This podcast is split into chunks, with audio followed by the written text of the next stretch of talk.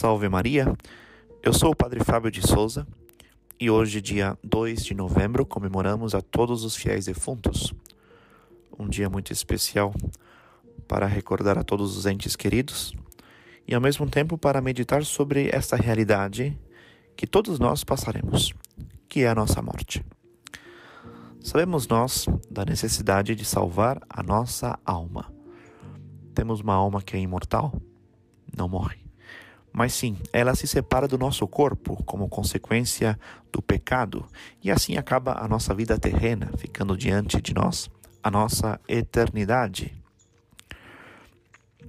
Muitos, infelizmente, acham falar da morte algo muito antipático. A ninguém lhe agrada falar da morte. Mas, falando dela ou não, vamos, vamos chegar um dia que devemos passar por ela. Por isso é importante meditar sobre esta realidade para que quando chegue a este, esse dia estejamos preparados.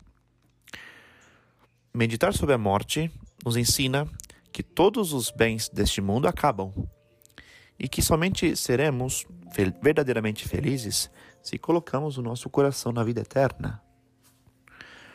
Todos nós estamos certos de que cedo ou tarde iremos morrer, mas ninguém sabe quando morrerá, nem quais são as, as circunstâncias desta morte. Portanto, ela, a morte, nos, nos surpreende com a sua própria chegada, porque ignoramos onde, quando e como morreremos. É um mistério. Ela, a morte, nos separa de todos os nossos bens, de todas as pessoas que amamos aqui na terra. A morte fi finalmente nos fixa ante essas duas eternidades possíveis: a vida com Deus no céu ou a vida sem Deus no inferno. Por isso que a Sagrada Escritura diz que o homem, que o justo, vive pela fé. Quem é justo e vive bem, não deve temer a morte. Morre-se como se vive. Assim lemos no Eclesiastes capítulo 11, versículo 3. Quando tomba uma árvore para o sul ou para o norte, lá onde cai, ela fica. Então, se uma pessoa vive bem segundo a lei do Senhor, ela morrerá bem. Ao contrário, se uma pessoa vive mal, em pecado, não, não de acordo com os mandamentos de Deus, como que não quer aceitar a misericórdia de Deus, infelizmente essa pessoa vive mal e morrerá mal. Santo Alberto Hurtado, com relação à morte, ele diz que há duas, dois olhares, duas maneiras de olhar para a morte. Uma, um olhar puramente humano, um modo pagão, e outro de modo, um modo cristão. Santo Alberto diz a morte, com esse conceito humano, a morte é considerada como um, um grande desmoronamento, o fim de tudo, porque justamente um olhar pagão, ou seja, vivendo apenas para este mundo, portanto, se acabou a vida, veio a morte e acabou para essa pessoa tudo.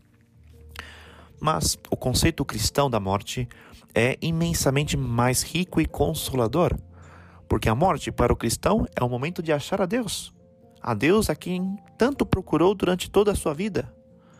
Então a morte para o cristão é o encontro do filho com o pai. É, é essa união que tanto buscamos. Como diz o prefácio da missa de que hoje celebramos a missa dos defuntos, dizemos e rezamos para teus fiéis, Senhor, a vida não se acaba, e desfeita a casa desta habitação temporária, nos dá a eterna e incomparável habitação na glória eterna.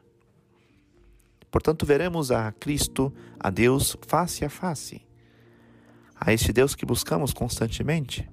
Veremos a, a Virgem Santíssima, veremos a todos os santos, os nossos amigos, os nossos entes queridos. Portanto, devemos nos preparar bem para esse dia tão importante, um dia que estará em jogo a nossa eternidade.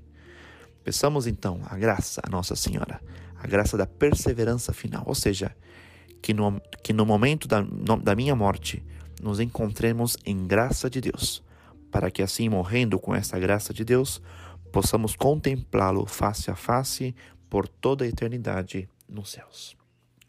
Ave Maria Puríssima, sem pecado concebida.